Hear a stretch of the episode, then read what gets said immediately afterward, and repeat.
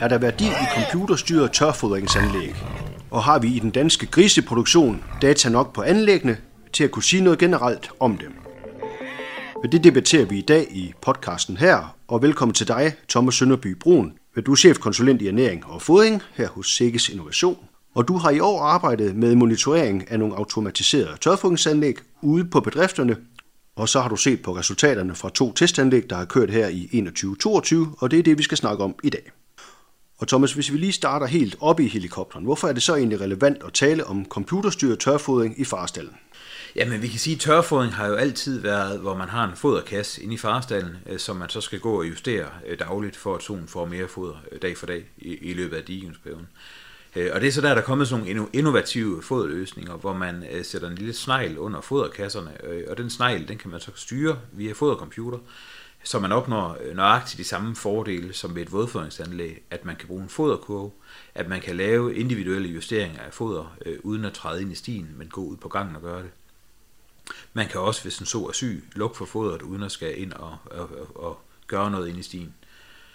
Øh, og det er jo nogle foderanlæg, der er kommet til her de seneste år, og nogen kender dem, altså Mamados fra Bopil, eller Smart Feederen fra Skjold, eller Autodos fra Agresys, Easy Slider fra Big Dots, men det er alle sammen øh, navne, som dækker over, over den samme teknik i princippet. Og hvad er det for en værdi, som de her anlæg potentielt kan have for producenten? Hvor er det, at de gør en forskel? Jamen man kan jo sige, at den værdi, man forventer, det er jo, at, at ved at have et computerstyret anlæg, og ved at have nogle snegle, øh, så kan man faktisk styre, hvor lang tid det skal tage at fodre. Så normalt, når vi fodrer en so med tørfoder, så falder øh, den del af foderrationen, som den nu skal have udfodret, det, det er jo typisk tre daglige fodringer, så falder en tredjedel af foderrationen ned med et bump i, i krybben, og så kan soen nede. Øh, med de her foderanlæg, så kan man udfodre 100 gram foder, og så vente lidt, indtil solen har et det, udfodre 100 gram igen typisk pauser af 60-90 sekunder. Så får man sol, der står op øh, og står og venter på fodret. Det vil sige, at solen den får lige bevæget bentøjet, den får lige øh, lidt ekstra cirkulation af blod rundt i kroppen. Øh, mange anfører også, at, at det giver en øget cirkulation af blod i yver. Det er nok ikke øh, helt korrekt, fordi at, at, at øh, solen bruger en del af blodflådet også til benene, når den skal op og stå. Øh, men i hvert fald så bliver den side, der vendt nedad øh, mod gulvet øh, af yveret, bedre øh, gennemstrømmet af blodet, når solen lige er op og stå lidt ekstra tid. Og Thomas, vi har faktisk været ude hos en af de producenter, som har sådan et computerstyret tørfodringsanlæg. Det er Lene Tersker Madsen, som er griseproducent ved Vordingborg. Og lad os lige prøve at høre, hvordan hun har oplevet hendes anlæg. Vi har købt øh, et fodringsanlæg, som hedder Mamados, som kommer fra Bopil. Det er et fodringssystem, hvor søerne bliver registreret på en central fodercomputer, hvor i der er lagt foderkurver ind, Måden øh, den adskiller sig fra normale eller øh, volumendosør, er, at den udfodrer langsomt med en lille elmotor, øh, som giver 100 gram af gangen, så holder den en kort pause, og så giver den 100 gram igen. Det bevirker, at solen står længere tid op og spiser og får derved drukket mere vand. Øh, det tager en cirka 10 minutter øh, per udfodring.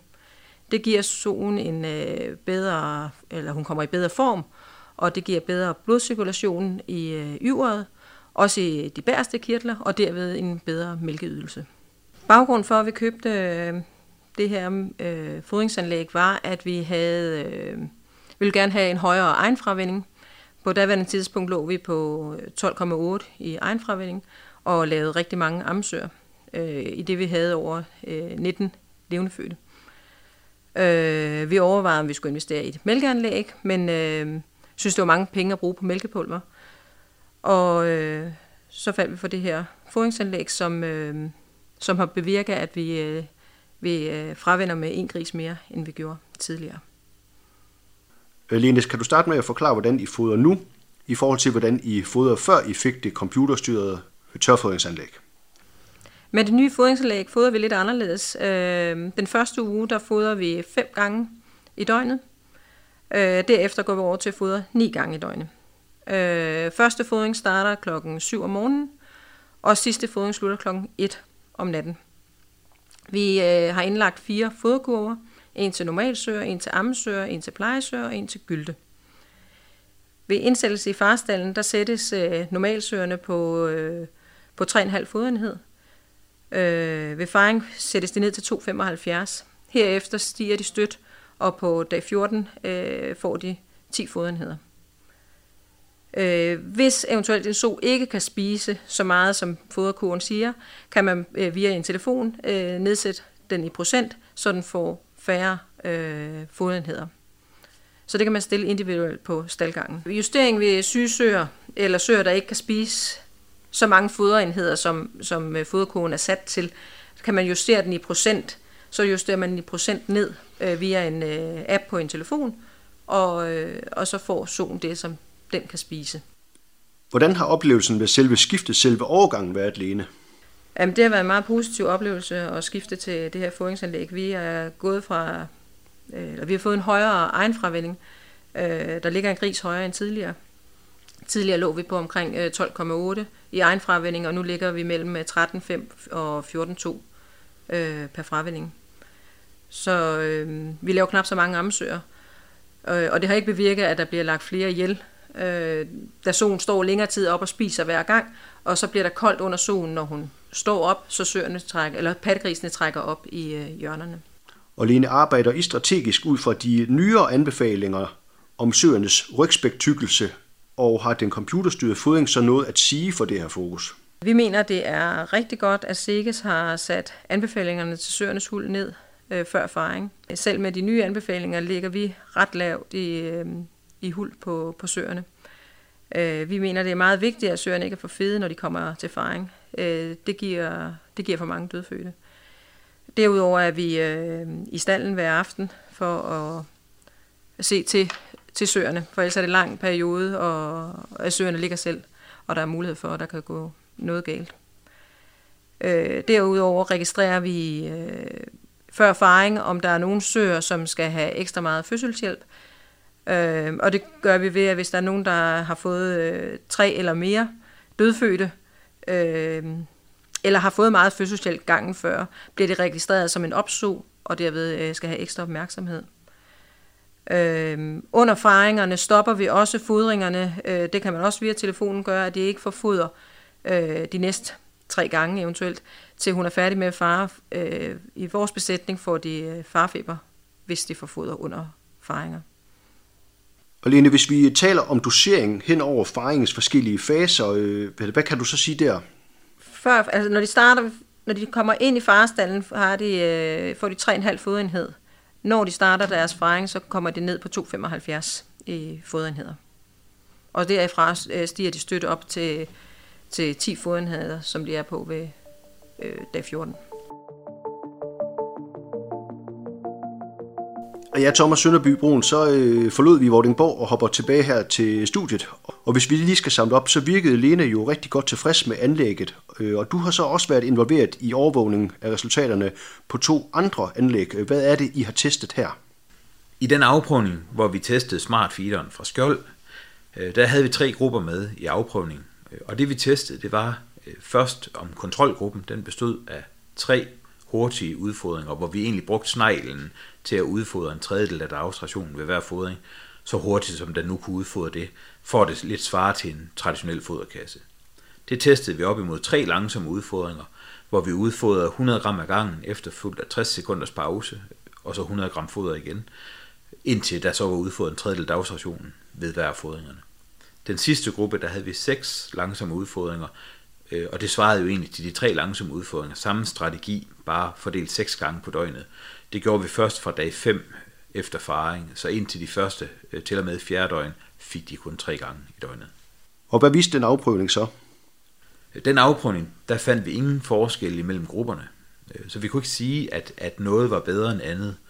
Øh, det vi kunne konstatere, da vi var færdige, det var, at de her søer de var standardiseret med 15 mellemstore til store grise. De fravendte 13,3 Øh, i egen fravending, øh, hvilket jo er et ganske højt niveau havde en kultilvækst på lige knap 2,9 kilo om dagen. Det er nok lige, lidt under gennemsnittet. Og søerne, de tabte 15 kilo. Det er meget normalt for en, for en Danbred so, øh, i, der, der, der har travlt med at give mælk. Og, og 3,2 mm rygspæk er også ganske normalt. Det var de resultater, vi fik, så vi kunne ikke sige, at det at bruge smart feederen strategisk øh, med de funktioner, den havde, det øgede søernes pasningsevne eller noget andet. Og hvad var det andet forsøg? Hvad kan man sige om resultaterne der? Så øh, afprøvede vi også Mamados fra Bopil i en besætning med kassestiger. Øh, det var en besætning, hvor vi i forvejen vidste, at søerne havde en høj egenfravending, øh, en besætning, der lå på omkring 40 fravendende gris per år, så med top, top management. I den afprøvning, der testede vi øh, tre daglige udfordringer øh, indtil kastrationstidspunktet, og derefter fire daglige udfordringer med de her langsomme udfordringer. Der kørte vi 100 gram foder, 90 sekunders pause, 100 gram foder, 90 sekunders pause osv. Det testede vi op imod en gruppe, hvor vi også øh, frem til kastrationen fodrede tre gange i døgnet. Så fra dag øh, 4, 4 til 6, der gik vi op på fem daglige udfordringer, og så dag 7 til 9, der fodrede vi syv gange i døgnet, og fra dag 10 og frem efter, der fodrede vi hele ni gange i døgnet. Vi holdt lige en nattepause, så søerne havde noget nattero, men ellers spredte vi de her fodringer rigtig godt ud over døgnet. I den afprøvning, der fandt vi ingen forskel øh, imellem grupperne, det vil sige, det her med at have hyppigere langsomme udfordringer var ikke bedre end at have knap så hyppige langsomme udfordringer. Øh, det interessante var, når vi kigger på tværs af grupperne, øh, hvad det var for nogle resultater, vi opnåede. Øh, vi kunne konstatere, at vi talte, hvor mange funktionelle patter søerne havde. De havde 14,5 funktionelle pat i gennemsnit. De fravendede 13,8 gris i egenfravinding. Det er øh, i hvert fald, så vidt jeg ved, det højeste antal, vi nogensinde har fravendt i den rullende afprøvningshistorie. Besætningens et gennemsnitlig kuldtilvækst var 3,1 kilo. Øh, det er godt over middel, det vil sige, det var virkelig nogle søer, der gav noget mælk. De tabte 15,4 kilo øh, i snit, og tabt omkring 3 mm rygspæk. Det vil sige, det er søer, der har været i arbejdstøjet, det er søer, der har givet en fantastisk høj mælkeydelse. Øh, en ting, som vi virkelig skal mærke os ved, det var, at dødeligheden fra kuldudjævning og frem til fravinding var 1,48 procent. Det har jeg aldrig nogensinde set lavere. Der blev så ud over det fraflyttet omkring 6,5 procent af grisen. Det vil sige, at de her søer, der var udjævnet til 15 grise, der var kun 8 procent, der forsvandt fra de kuld, øh, hvilket var intet mindre end imponerende. Og Thomas, hvad er dit bud på de her årsagssammenhænge, som du nævner her? Jamen, man kan sige, at den sidste besætning her, de, de, øh, de har bare top, top management. De havde kuldet jævnet til, til mellemstore og store grise, og var sindssygt gode til at få søerne til at passe de her grise. Øh, det var virkelig flotte grise, øh, og søerne gav masser af mælk. Så, så, så man kan sige, at, at det, at anlægget ikke virkede, øh, det er jo selvfølgelig svært at sige, hvordan havde det set ud, hvis vi havde haft en gruppe med, med traditionel tørfodring. Vi ved, at besætningens øh, søer, der ikke indgik i forsøg, også havde høj egenfravinding, dog ikke helt så høj øh, som det, vi observerede. Og som griseproducent, hvad er det så for nogle strategiske overvejelser, man kan gøre sig, Thomas, når man står foran at skal investere i et nyt stalleanlæg næste gang, og måske overveje sådan et computerstyret anlæg? Ja, altså man kan sige, det er jo, det er jo lidt det her, at, at øh, Lene Tasker Madsen kommer jo med, med en, øh, en forklaring af hendes oplevelser og argumenter for at købe anlægget, og er super glad for det, og har virkelig oplevet nogle løft øh, på, på produktivitet, spare nogle ammesøger. Øh, Øh, og det er jo noget, man skal selvfølgelig skal tage ind i overvejelsen. Vi kunne ikke se i vores afprøvninger, at, at vi fik højere egenfravending øh, øh, ved den ene strategi frem for den anden. Vi kunne blot konstatere, at når vi brugte de her anlæg, så havde vi i hvert fald i begge besætninger en høj egenfravending, også meget højere end de fleste har, både med løsgående søer og også med boksede søer. Så man kan sige, man skal selvfølgelig vurdere øh, de her funktionelle features med at kunne køre en foderkurve, ikke skulle ind i stierne, øh, ikke at skulle ind i stierne for at lukke for fodret, hvis en så ikke har et op. Alle de ting, som ligesom bliver øh, noget, man kan udføre fra ens telefon, øh, det er jo selvfølgelig en fordel, øh, som man kan tage til indtægt for, om man skal investere i sådan noget her eller ej. Er der noget, man kan gøre for at søge mere viden? Jamen man kan sige, man kan i hvert fald læse lidt om systemerne øh, ved at gå ind på Landbrugsinfo øh, og finde vores meddelelser, meddelelse nummer 1249, meddelelse nummer 1250. Der ligger nogle ret grundige beskrivelser af de forsøgsomstændigheder og af de anlæg, vi har brugt. Og ellers så skal man jo tage fat i, i dem, der har installeret anlæg rundt omkring, snak med, med dem, få deres oplevelser om det. De, de deler gerne den viden til andre, øh, og selvfølgelig skal man også tage fat i de firmaer, øh, man kunne tænke sig at, at købe det ved og høre. De har alle sammen nogle referencer på nogle landmænd. Og Thomas, så får du lov til lige kort at opsummere den her snak, vi har haft i dag om de computerstyrede tørfodringsanlæg. Altså for det første skal man jo finde ud af, om, om man forventer, at man kan få en god tilbagebetalingstid. Øh, det vil sige, sparer man tilstrækkeligt mange ammesøger til at finansiere den her mere investering. Står man og skal lave et nyt staldapparat, skal man selvfølgelig lave de samme overvejelser. Øhm, det er jo så en ting, tror man, man kan få pengene tilbage. Øh, og der kan man i hvert fald få et indtryk ved at snakke med nogle af dem, der har installeret anlæggene. Vi kan sige, at vores sikkerhedsafprøvning kan jo ikke bruges øh, til at sige, at øh, det gav en forøget egenfravænding eller noget som helst, fordi de viste jo ikke forskel mellem grupperne. Vi kan dog konstatere, at vi havde en højere egenfravænding i begge afprøvninger, end man ser i de fleste øh, normale besætninger. Og det vil sige, at der er i hvert fald en indikation af, at det ikke er noget, der er produktionshæmmende. Øh, I allerbedste fald er det jo produktionsfremmende. Det er jo derfor, folk investerer i det.